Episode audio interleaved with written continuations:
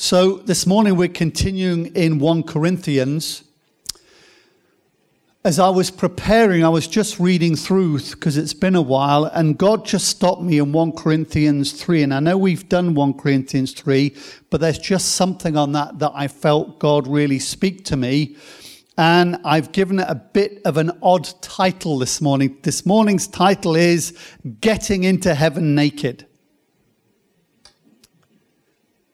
It'll make sense as we go. We've probably all had that dream where you have, in your dream, gone to school and you've forgotten to put your trousers on or something. Not a pleasant thought, is it? 1 Corinthians 3 really is talking to us about how we build. Let's turn to 1 Corinthians 3, and I'm going to read verse 5 to 18. What, after all, is Apollos, and what is Paul? Only servants through whom you came to believe, as the Lord assigned to each his task. I planted the seed, Apollos watered it, but God has been making it grow. So neither the one who plants nor the one who waters is anything, but only God who makes things grow. The one who plants and the one who waters have one purpose, and they will each be rewarded according to their own labor.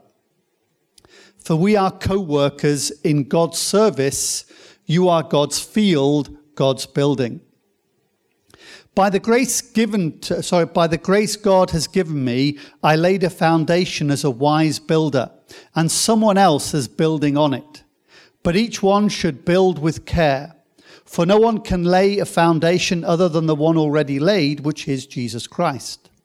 If anyone builds on this foundation using gold, silver, costly stones, wood, hay, or straw, their work will be shown for what it is because the day will bring it to light. It will be revealed with fire, and the fire will test the quality of each person's work. If what has been built survives, the builder will receive a reward. If it is burned up, the builder will suffer loss, yet will be saved, even though only as one escaping through the flames. Don't you know that you yourselves are God's temple? And that God's Spirit dwells in your midst. If anyone destroys God's temple, God will destroy that person, for God's temple is sacred, and you together are that temple. Do not deceive yourselves. If you think you are wise by the standards of this age, you should become fools, so that you may become wise. Really good passage few things I want to highlight in this. Verse 5 As the Lord has assigned to each his task. Now, the implication is that we all have a task. Just pausing for a moment. I wonder what your task is.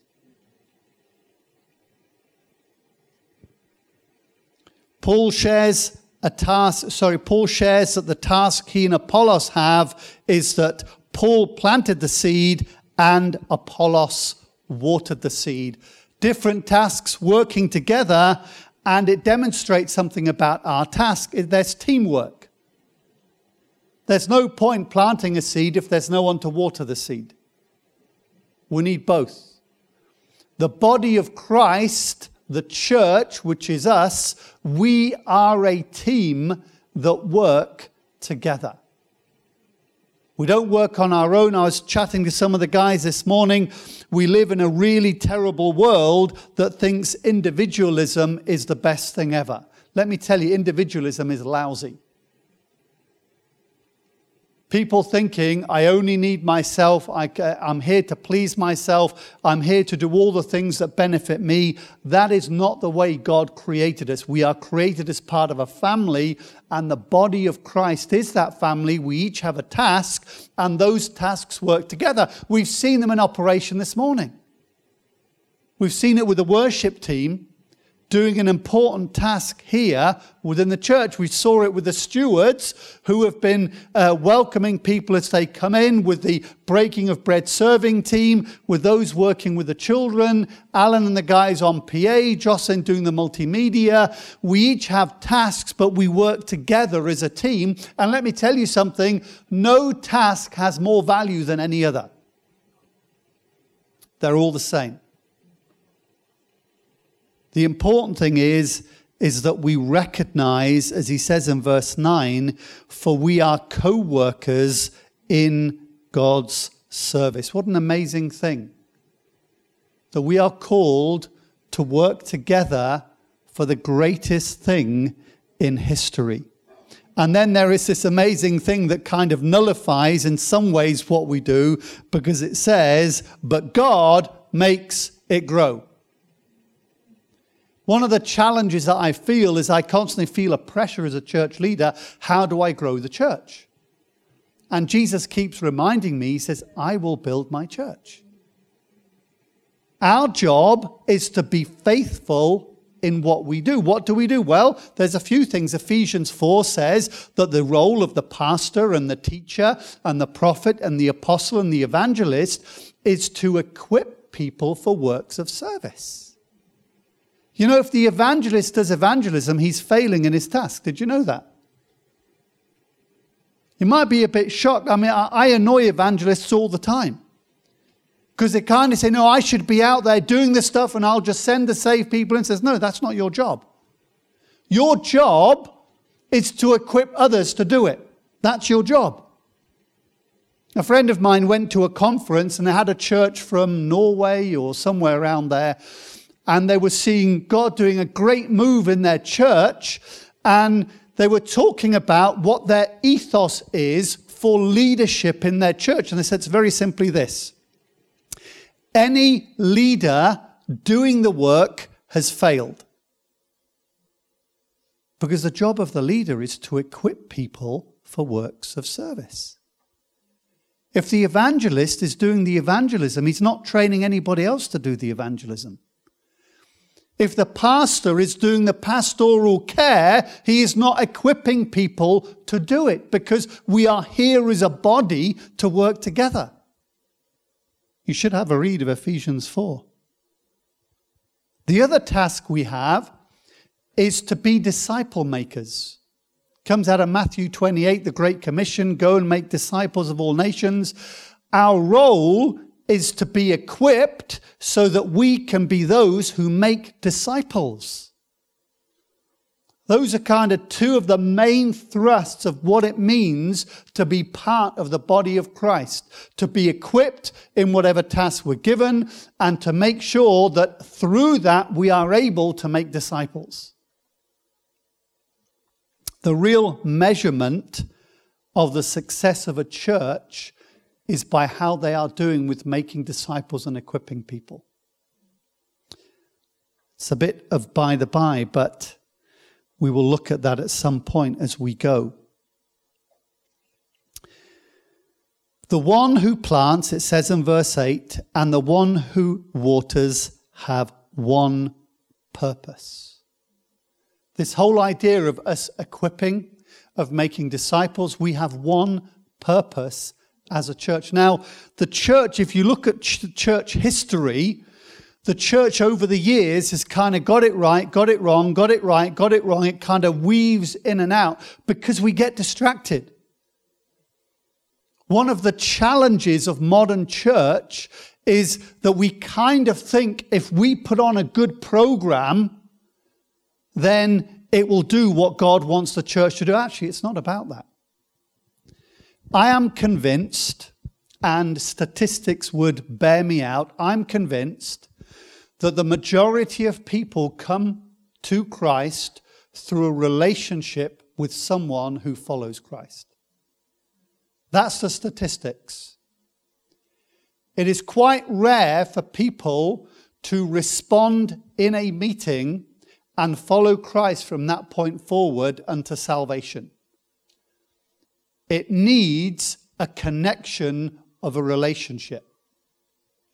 And although we do need to be doing evangelism, We really do. We need to see people raised up who have a gift of evangelism.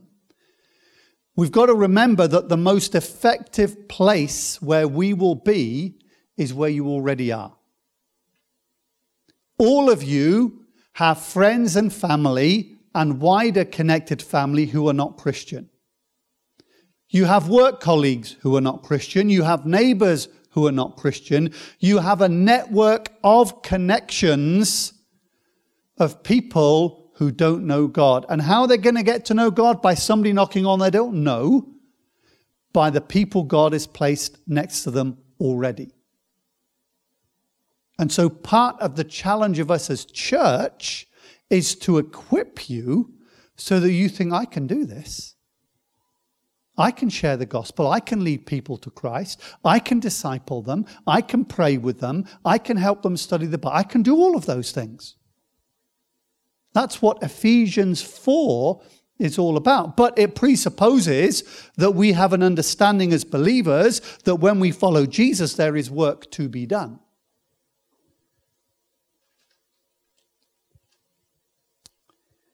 The starting point is a foundation. Can you just put up the picture of a foundation, please? When we come to Christ, we are given a foundation. Don't know what goes on top of this, but this is a foundation. That's what we start with. Now, I'm going to fast forward quickly and then I'll come back again. When we get to Jesus at the end of our days, everything we've built on that foundation is going to be tested. It's going to be tested.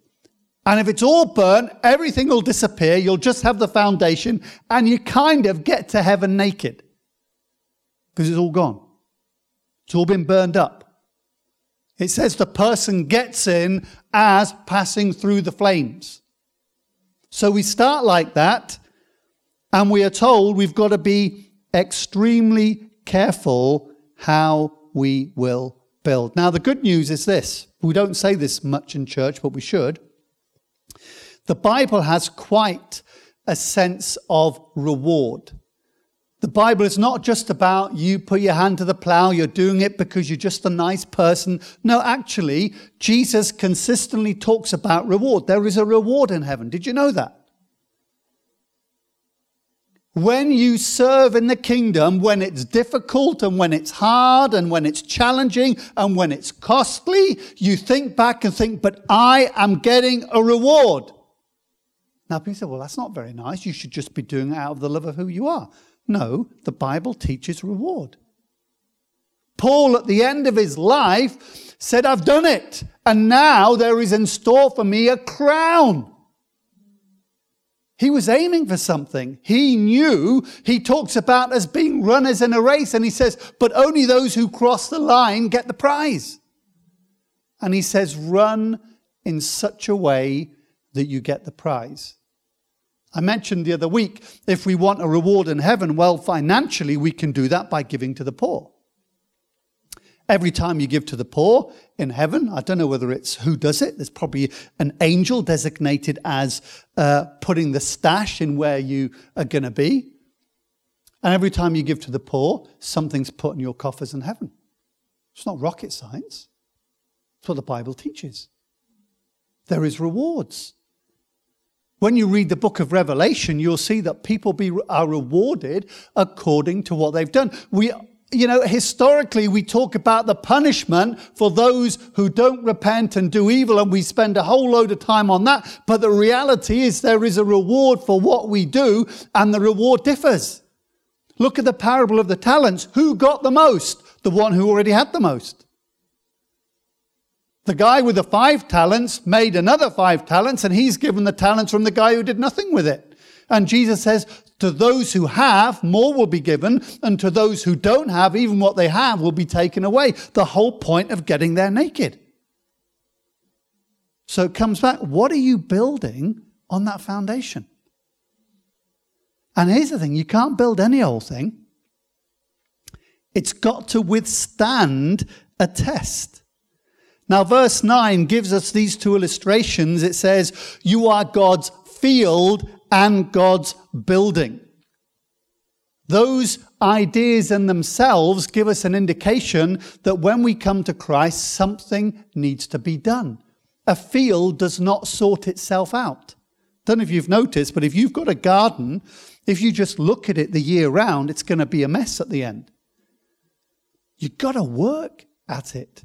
That foundation, nothing's going to happen unless somebody sits down and works out what am I going to build on this? Now, I know in terms of foundations, you wouldn't put a foundation without already knowing what you're going to build.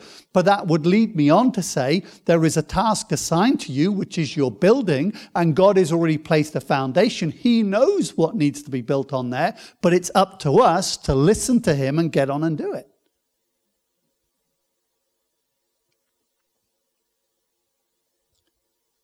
Paul says, By the grace God has given me, I laid a foundation as a wise builder, and someone else is building on it. And then he says, But each one should build with care. We all have the same foundation, but we, may have very different looking buildings when we get to the end of our days.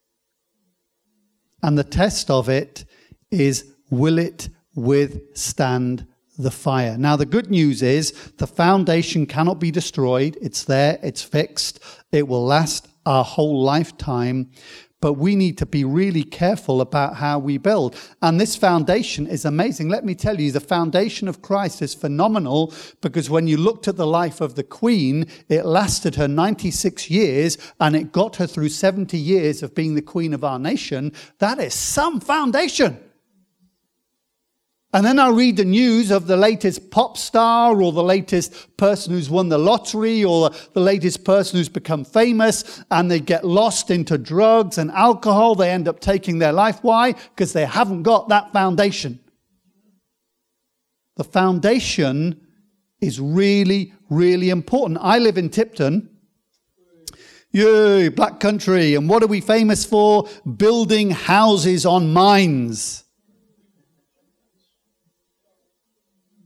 Have you, have you driven through Tipton, actually the Prince's End, and have you gone past the tilted barrel?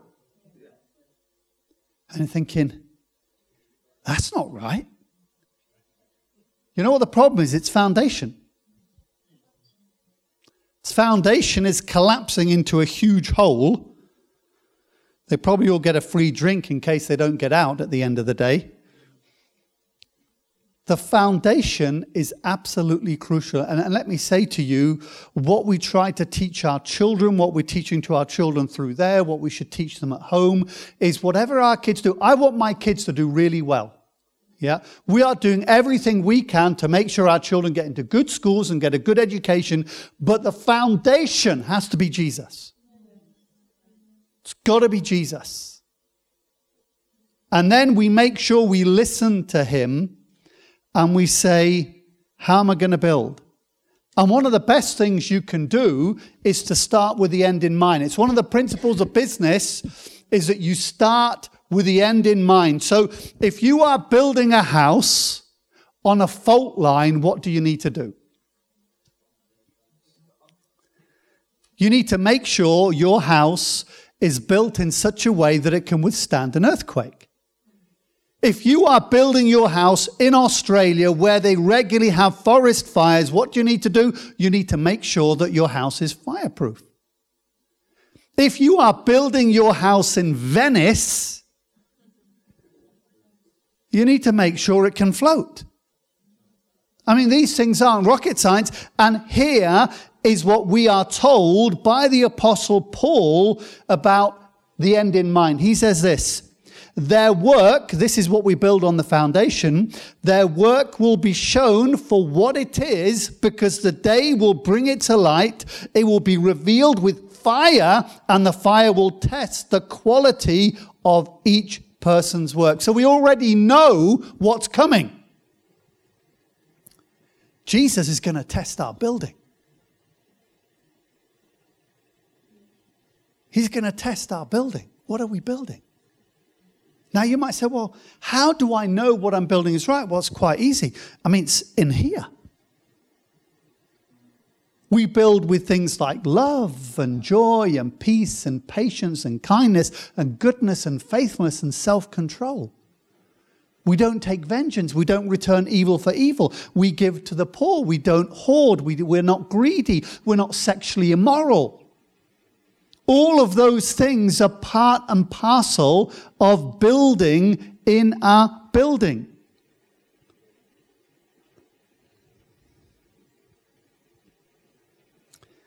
Verse 18 Do not deceive yourselves. If any of you think you are wise by the standards of this age, you should become fools so that you may become wise. Verse 14 If what has been built survives, the builder will receive a reward. If it is burned up, the builder will suffer loss, but, but yet will be saved, even though only as one escaping through the flames. There is a massive challenge because, in God's estimation, it's really interesting. One of the things that would be worth doing is reading the Old Testament alongside some ancient Near East history. You'll find that the Bible glosses over leaders in the ancient Near East who were probably some of the greatest leaders the world has ever seen. I mean, Nebuchadnezzar is mentioned a bit, but he was actually, in ancient near history, one of the big boys. But God measures differently. If you read through the book of Kings, one and two Kings is really good because it shows you how they build. A king who did what God said they should do was a good king, and his, king, his kingdom was extended and it was prosperous. A king who disobeyed God and worshipped idols and oppressed the people and went into sexual immorality, he lost his kingdom and it became smaller and diminished. Some kings brought horrible things onto their people. Can't remember what the city's name is. Very famous city in Israel where they ate their own people. They were so that they were under siege and they had no food and they got to such an extent they ate their children and blah. But it was prophesied it would happen. Why? They were building the wrong thing. And so we've got a challenge about what we build in our building. Let me show you the difference of what somebody who is kitted out to build looks like. Can you put the first one on, please? You remember this dude? Bob the Builder. We love Bob the Builder. But do you notice something about Bob the Builder? He's got stuff, hasn't he? I mean, he's got gear with him because he's building. Now, if we look at the next photo, we probably know this a bit more. Builder. Now, this is this one probably just posed for the photo. But do you get the idea that both of those, Bob the Builder and this guy, they're dressed, they're kitted out for action. I mean, these guys are not just going for a walk in the park, they mean business. Now, I can show you another photo of somebody who's in the park.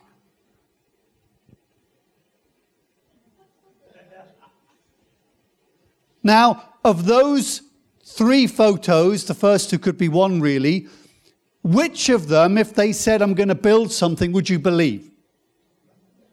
Bob. Yeah, Bob the builder, he always does it. Now, why am I saying I'm saying that because, and this is not liked very much, we have preached a gospel in Pentecostal churches that the only thing we need to do is put our hand up in a meeting and say, Jesus, forgive my sins, and that's it. And the rest of our days, we can sit in the park reading a book and enjoying life. When the idea that Paul talks about here, if you can go back to the builder, either one, Bob or the other guy, we'll call him Fred. When you go back to the, this is the image of what it means to become a believer. You've got to gird yourself in the old language, you've got to equip yourself for action. I'm, I'm going to say something about my wife for a moment. My wife's got a job,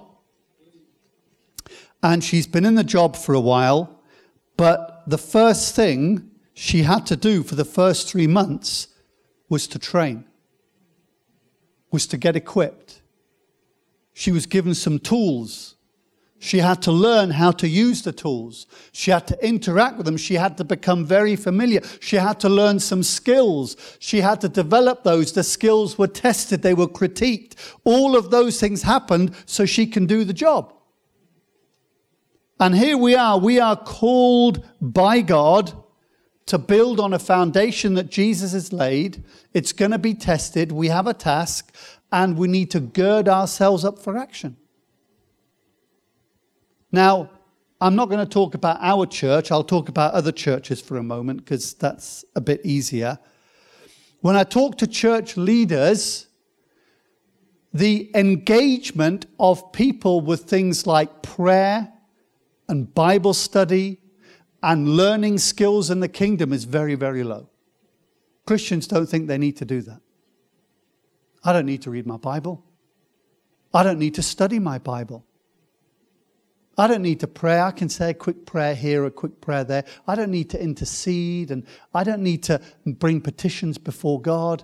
I don't need to do prayer and fasting. I mean, who likes prayer and fasting? I mean, we don't like going without stuff. No, no, no, no. Those are all nice things, but I don't need to do it. Why? I've got my ticket to heaven and that's all that matters. Let me tell you, if that's what you're banking on, you will get through with a foundation, but you will have nothing. We need to build on that foundation. And here's the good news no matter what age we are, the Bible says we can redeem the time. It's not about lamenting, oh, what haven't I done? It's about saying, what do I need to do now? Can you put that foundation picture on again, please? I want to encourage you this morning. What are you building? What are you building that God wants you to build. This isn't about feeling depressed. It's about having a sense of, I am called to something. I'm amazed how people are willing to use their gifts that God has naturally given them in the world to make money and become wealthy, but not really in the church. Now, I can understand some of that. You don't want to be doing the same thing, etc. But you need to ask what is the task that God has assigned you that connects with the task of the person next to you, which allows us here to build? What does God want us to build?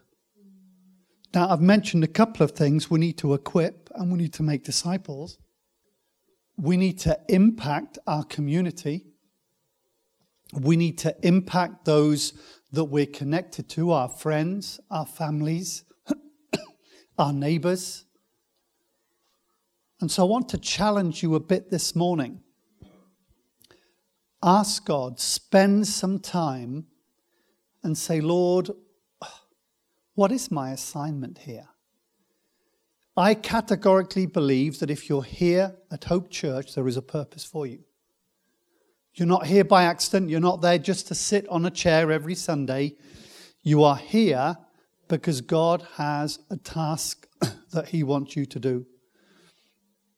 We've had people who volunteer to do pastoral care, and I'm really, I want to be really clear. I'm not on about tasks that are just done here at this postcode. God might call you to do a ministry somewhere of something. I talked. I was talking to um, a guy at church in Chorn, and they have a ministry where people who've lost a baby just come together to talk about it. think, wow, what an amazing ministry! It's bringing life to people who've lost so much and feel so bereaved, and it's working. And there are things in your heart, and, and I've said this before, and I say that again. Some of the things that you might think you would like to do, you think, I could never do this. If that comes, you're on the right track. Because what God wants you to do is beyond you anyway. You need the Spirit to enable you to do it, and you need other people to help you.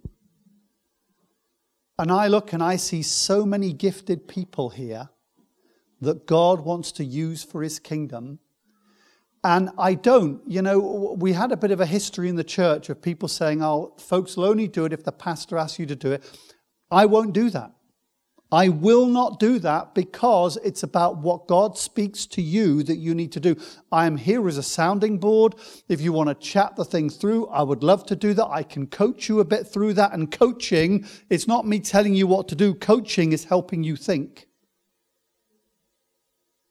Because at the end of the day, when you grasp a hold of the task assigned to you, you'll begin to find a fulfillment that you see in nothing else. And you don't want to end up being those who, at the end of their day, you know, it's really interesting that Paul uses this those who've built with gold, silver, precious stones, etc. All the stuff the world values will be burned up. These people, you know, uh, Jeff Bezos, who's the, the wealthiest man in the world, made billions of pounds through Amazon, that means nothing. It means nothing. It's not about how much gold or silver, it's about building towards the kingdom of God. And so I want to encourage you this morning don't get to heaven naked. Make sure that there is something there in terms of reward. It sounds, it sounds really odd. You know, I've been, I've been in enough conferences. I'm now over 50. I've been in enough conference where I'm sitting there and people are talking about ministry as if it's only stuff you do that you want to do. Yeah.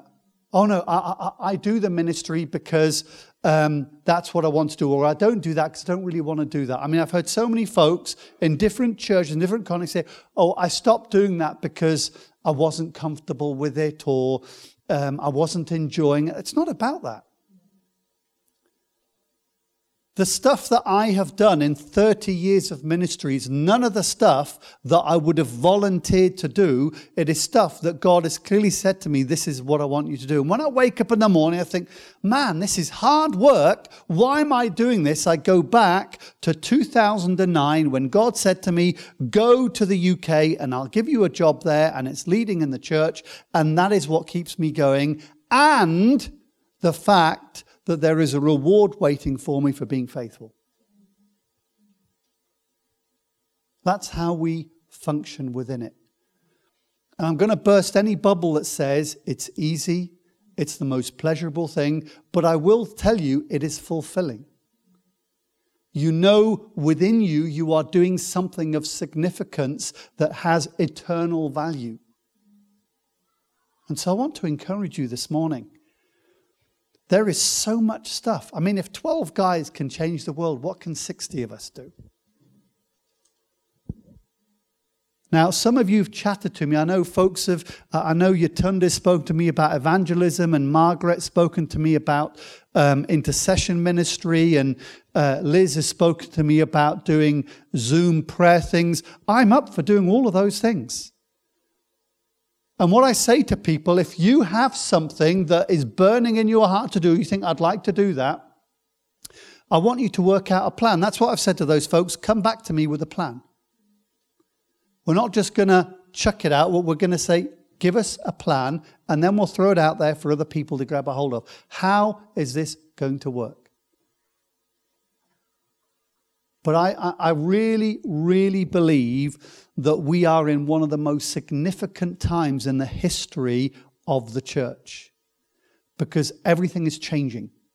Everything is changing. The speed and pace of which, and I would hazard a guess in 10 years' time, church will not look like this. And we need to be prepared for that. We need to be equipped for that. But what drives me the most is I want to equip you. I have some good skills in equipping people. I've done that for many years, and I, but I need people who say, Yeah, I want equipping like this. And then I say, Right, let's do it. and we will see God doing some amazing things. So, out of this, what am I saying? I'm saying ask God. And if you want to bounce things off me, do that. You're welcome to talk to one of the other leaders, or if you've got another Christian who will. You've got to be really careful when you talk to Christians that they're not just telling you encouraging things. You want to talk to those who will be honest with you. And they'll say to you, Well, you know what? That sounds a bit but you're welcome. I'd love to have a coffee with you and we can thrash some of these things through and we can talk about it and you can work out what God is saying and we'll explore that together. Does that sound okay? Then let's pray. Father, I want to thank you. I want to thank you because that foundation that you have given us is solid. It's not going to give. It's going to take whatever you have called us to put on. And if the building is 10 times as big as the foundation, it's still going to stand because it's your building. And so, Father, I pray for each one this morning. I want to pray that you would birth in our hearts the faith to say, God wants to use me, the vision of what you want doing, and Father, the motivation that says, I can do this. In Christ, I can do all things because he gives me strength. And so, Lord, I pray for our people here this morning. I pray for each one of you this morning that you would know a vision in your heart that God wants to flourish. And if you're already doing it, God bless you. And I pray that God would multiply your gifting and your resources and your ability in what you do. And this morning we stand against every attack of the enemy that would seek to stop us. We bind the work of the devil in the lives of his people. And Father, I pray that we would know your resources, your provision, and your blessing in Jesus' mighty name. Amen.